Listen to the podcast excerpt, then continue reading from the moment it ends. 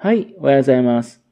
本日の放送は2023年の6月8日木曜日です。本日は第466回目のお話となります。このチャンネルは福島県郡山市在住の特撮アニメ漫画大好き親父のぴょん吉が響きになったことをだらだらと話をしていくという番組です。そんな親父の人事を気になりまして、もしもあなたの心に何かが残ってしまったらごめんなさい。悪気がなかったんです。不幸にこの番組に興味持ってしまったら、ぜひ今後もごひいきのほどよろしくお願いいたします。今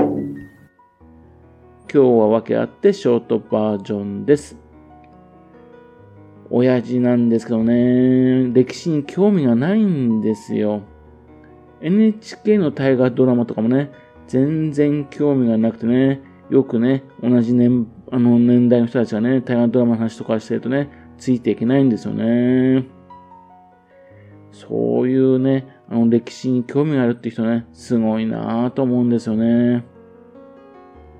特に福島県に住んでますね。福島県にはいろいろと歴史がありましてね。白虎隊だとか新選組だとかね、それを題材にした作品とかが、ね、多いんでね。ですけども、そういった作品があるんでも楽しむことができないんで、ちょっと残念なんですね。福島県に住んでるし、親父だしね、そういうこともね、知らなきゃダメだよなぁとね。昨日ですね、日本松少年隊物語、霞の天地という本を読みました。日本松少年隊物語霞の天地です。この作品はですね、篠目桜さんという方が原作書きまして、牧尾さんという方がね、えー、絵を描いた漫画です。題名の通りですね、日本松少年隊を題材にした作品なんですね。日本松少年隊ね、よくね、あの、目にはしていたんですけども、こういう話だったのってね、今回初めてね、ちゃんと知ったような感じです。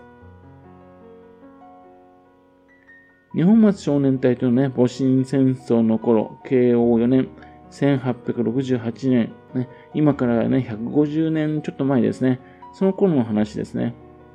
江戸からね、明治に変わる少し前の頃です。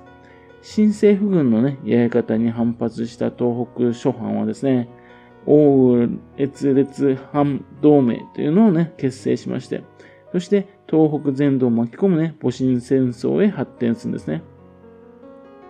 日本松藩もですね、信じる者のために戦いましてね、13歳から17歳の少年たちもね、郷土のためにですね、命を懸けて戦ったっていうお話です。結局はですね、負け戦となってしまうんですけどね。会津の人と話すとね、前の戦争ではというよく話が出てくるんですけどね、その話をよく聞くとね、第二次だとかね、第一次世界大戦の話じゃないんですよね。戊辰戦争のことを指すとき、ね、前の戦争ではって言うんですよね。あいつの人たちにとってはね、よっぽどね、ひどいことをされたんでね、それはすごく印象に残ってるみたいですね。また、あの、あいつの人たちですかね、早くに新政府を、ね、願いったですね、三春の人たちね、その人をね、三春の裏切り者っていうふうにね、よく言うんですよ。それはちょっとね、さすがにね、えー、良くないなと思いますね。でもまあ、そんな風なね、歴史がまだね、福島県にはあるんだなってことですよね。この本ですかね、2001年に7月、それに同人誌として出ましてね。そして2013年の9月にですね、幻冬者というところが出版された作品なんですね。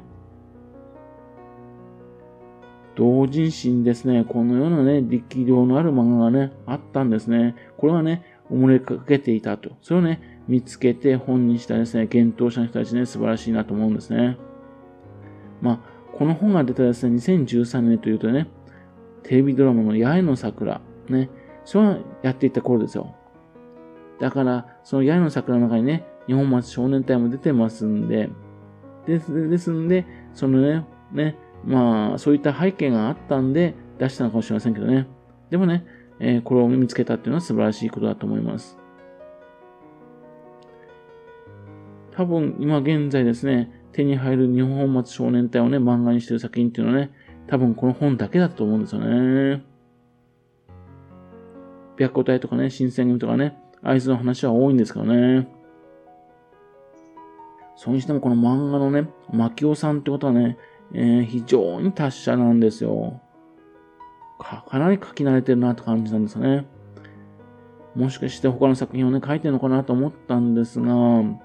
牧雄っていう方がですね、書いた作品っていうとね、えっ、ー、と、出来合い純情熊さんは可愛いウサギの夢ばかりっていうね、漫画があるんですが、この方と同じ方なんでしょうかね。たまたまね、ひらがなで巻きようですから、たまたま一致なんでしょうかね。また、原作のね、忍さくさんって方もね、ちょっと謎なんですね。同姓同名ってね、忍さくらって名前でね、ラブライブのね、うんイラストとか描いてる人いるんですけどね、この人とは別人なんでしょうかね。このお二人ですね、どのような方なのかね、ちょっと知りたいなというふうに思いますね。またこの本本ですけどね、えー、本だけじゃなくてですね、実を言いますと、えっ、ー、と、コラボした商品があるみたいですね。日本松市にありますですね、お菓子どころひなつっていうところですね。そこのとこでね、霞の天地ってお菓子を売ってるらしいんですよ。ホームページを見ますとね、現在も売ってるみたいですね。